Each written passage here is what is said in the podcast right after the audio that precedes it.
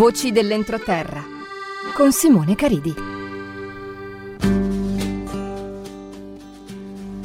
Eh, benvenuti. Eh Benvenuti qua a questa nuova puntata di Voci dell'Entroterra come Simone Calidi qua su Radio 88. È una nuova puntata, parleremo di nuovo in Entroterra, avremo un ospite per tutta la durata del nostro programma, entrerà subito dopo e di cosa parleremo? Parleremo, mh, mm, torneremo un po' a parlare dei nostri sentieri, parleremo di turismo outdoor, delle bellezze del nostro territorio, viste un po' di corsa diciamo, nel senso proprio di running per le nostre montagne e non solo, i percorsi più belli dall'Alta Via dei Monti Liguri fino a percorsi più particolari, volevo fare un accenno anche poi al passo eh, della morte così considerata, non abbiate paura, è solo il nome che viene dato appunto un passaggio di confine che è tanto ispirato nel passato e ancora oggi è sempre al centro delle cronache, quindi una bella eh, chiacchierata su tutto quello che è il nostro entroterra, le nostre vie, i nostri sentieri, le vere eh, vene, le vere autostrade delle nostre valli.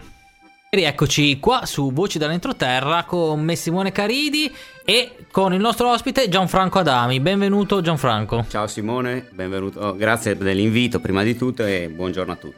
Ecco, perché ho invitato Gianfranco? Innanzitutto diciamo Gianfranco è un... non è un camminatore, è un corridore delle oh, nostre no. montagne. Sono un camminatore, non, non, non, non esaltarmi perché tutt'altro che corridore, nel senso cammino, corricchio, piano, però mi piace andare nell'entroterra nei nostri sentieri, questo sì. Però, vabbè, con Ricchi, però diciamo, eh, magari non te in prima persona, però eh, porti avanti anche quello che è il running, sì, no? con diverse sì. iniziative, con la, sei segretario della Pro San Pietro e, esatto. e raccontaci un po'...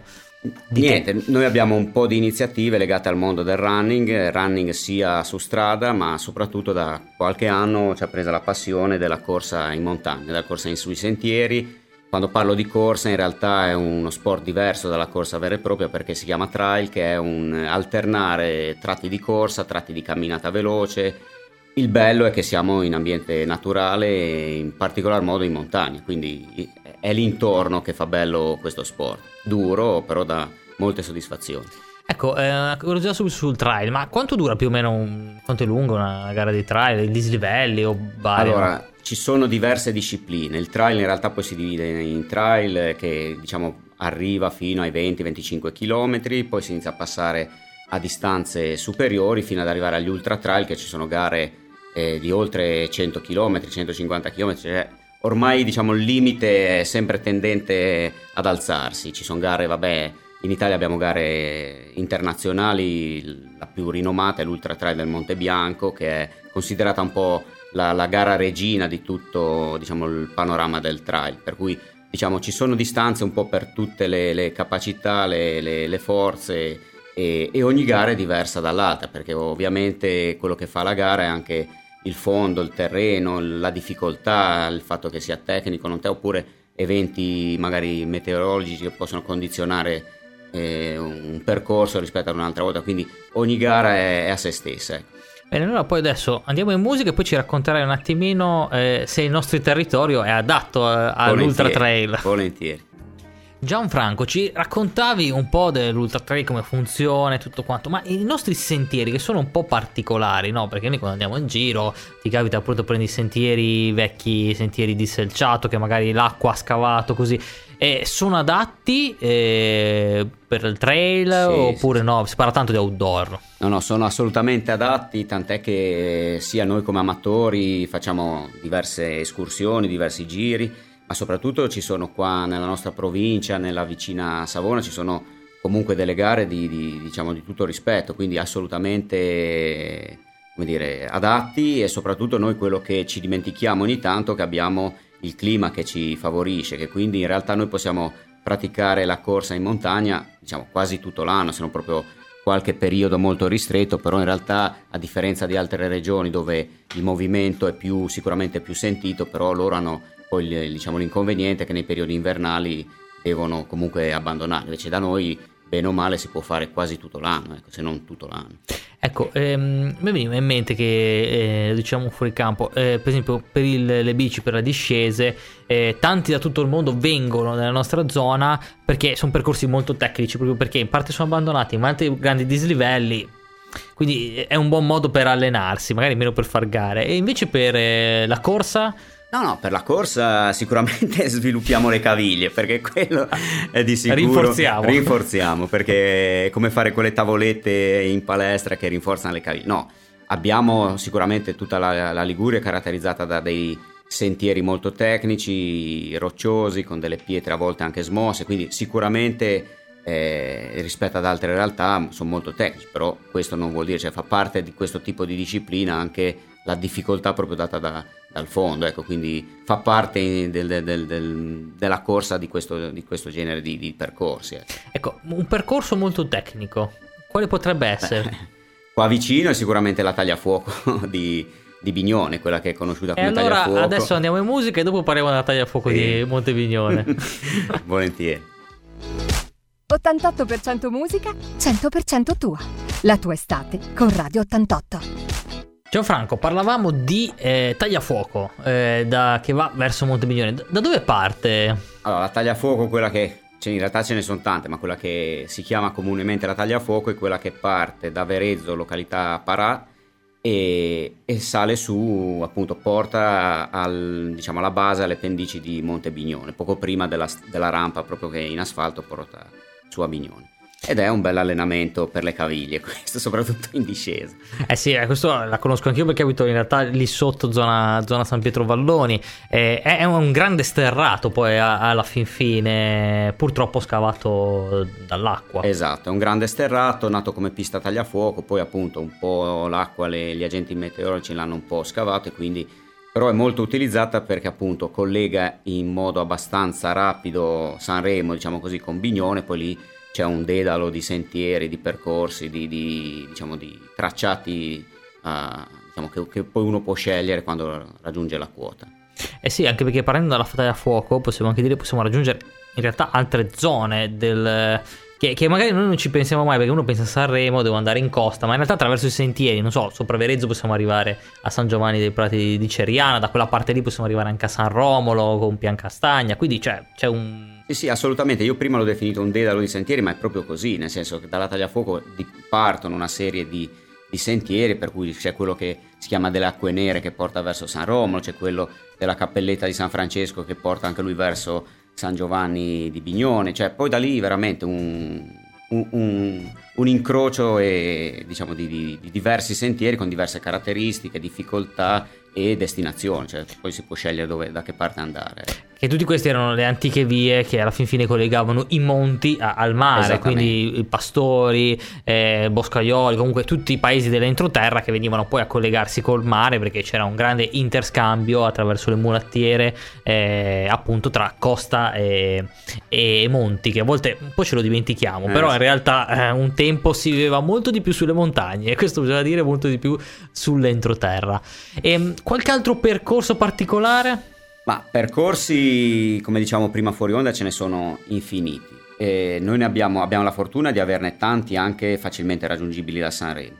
Oppure noi ci spostiamo molto spesso anche in Valle Argentina, che sono le zone che conosciamo meglio, quindi fino al Saccarello. Uno che volevo segnalare, che di cui parlavamo prima, che diciamo, ci, ci ci ha sempre affascinato anche per pensare a quando l'hanno costruito è quello che normalmente si chiama della 4000 scalini, cioè quella, quel percorso che costeggia l'acquedotto che parte da Argalo, da Vignai e arriva poi a Sanremo e quello è un percorso che ha una storia, una tipicità, una particolarità non è da correre, perché non è da correre visto i 4000 scalini, però è estremamente affascinante percorrerlo. Che non è un modo di dire 4000 scalini, no, no, cioè no. nel senso sono proprio 4000 scalini. Io non li ho mai contati uno per uno, ma vi assicuro che sono tanti, ecco.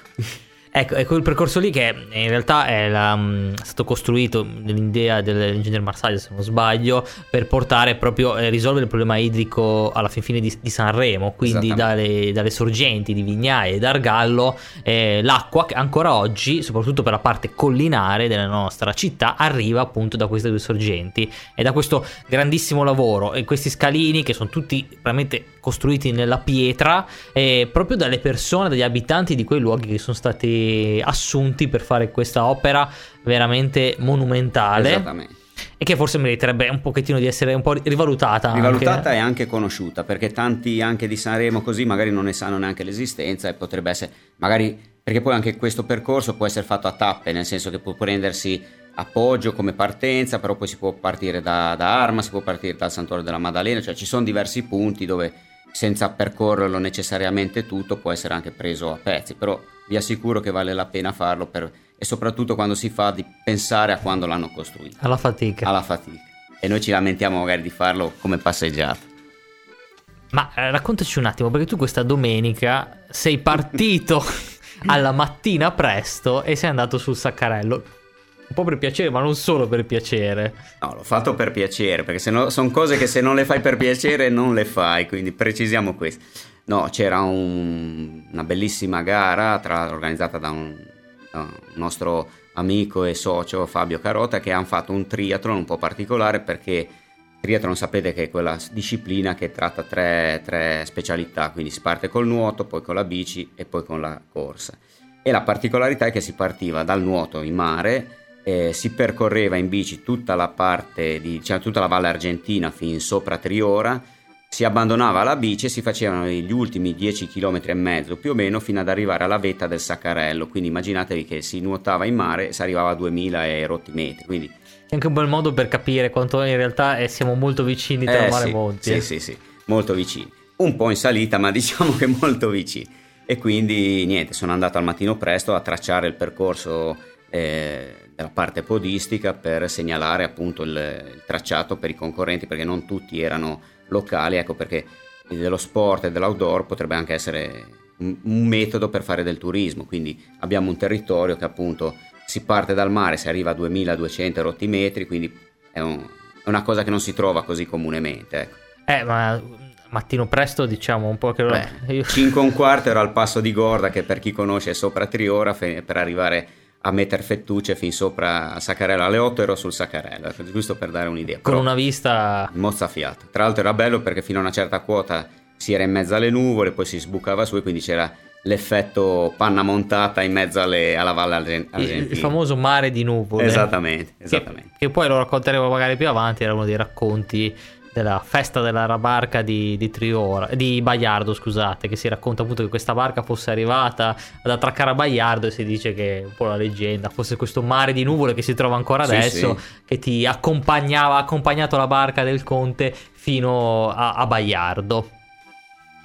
88% musica, 100% tua. La tua estate con Radio 88. Ma ora parliamo un pochettino di, di, luoghi del cuore, che a noi ci piace sempre dirlo. Gianfranco, qual è un luogo che ti è rimasto particolarmente in mente, oppure un evento, un aneddoto riferito al nostro entroterra? Beh, in realtà ce ne sono più di uno. Ve ne, ve ne elenco due o tre, giusto per eh, distinguerli anche territorialmente. Un luogo del cuore, proprio quello che cui facevi riferimento prima, San Giovanni di Bignone, perché ce l'ho praticamente a un quarto d'ora da casa, quindi io quando riesco a scappare, a ritagliarmi un'ora, vado su di lì perché veramente è, è un, un, bellissimo posto a pochi minuti da, da, Sanremo. Un altro posto del cuore che invito anche questo a andarlo a visitare è la foresta di Gerbonte, che è un posto meraviglioso, sembra quasi di essere catapultati in Canada, in qualche altra realtà del mondo, perché sembra un posto totalmente diverso dal solito e ve lo consiglio perché veramente meraviglioso che si trova in, Valle, in Alta Valle Argentina e diciamo partendo da Creppo si, si va su verso appunto la foresta di Gerbò. E poi l'Alta Valle Argentina, appunto tutto il comprensorio del Saccarello, e questi sono i posti dove noi quando riusciamo con i, nostri, con i miei compagni di, di, corsa riusciamo ad andare, sono i posti dove, dove vogliamo andare perché proprio ci fanno star bene. Eh, immagino. Però parlando un po' invece del Pro San Pietro e tutte le iniziative che portate avanti, hai parlato di gare, c'è qualcosa di particolare in, Beh, in progetto, come, in programma? Sì, come Pro San Pietro abbiamo appena concluso, si è svolta il 19 di giugno la Run for the Whale, che invece questa non è più corsa in montagna ma è una mezza maratona che si svolge tutta sulla pista ciclabile ed è una manifestazione che ha la finalità anche di raccogliere fondi per il, diciamo, per il santuario delle, dei cetacei, nostro, un'altra particolarità del nostro territorio.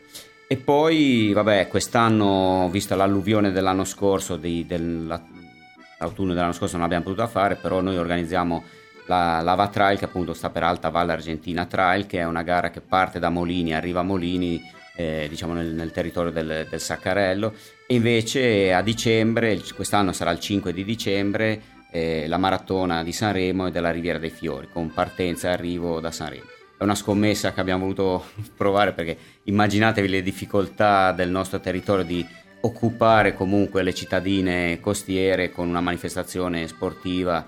È dura, però ci proviamo, ci crediamo molto. È più duro organizzare o fare le salite? Eh, forse organizzare, forse organizzare. Devo dirti che sono due, due, fatiche diverse, ma preferisco fare le salite che, che organizzare. Grazie per essere stato qua con grazie noi, a. Grazie a voi per l'invito. E anche oggi abbiamo concluso qui la nostra puntata di Voci dall'entroterra, qui con me Simone Caridi su Radio 88. Vi do l'appuntamento alla prossima settimana, martedì prossimo, con nuove storie, nuovi racconti, nuove voci del nostro entroterra. Ma adesso eh, non, mm, cam- non togliete sintonizzazione, rimanete sintonizzati, scusate, perché eh, ci sarà il nostro Claudio Restelli con Splash. Oggi mi tuffo. Quindi dalle 13 alle 15 in compagnia di Claudio Restelli. Rimanete sintonizzati, io vi ringrazio e a settimana prossima e una buona settimana, chiaramente.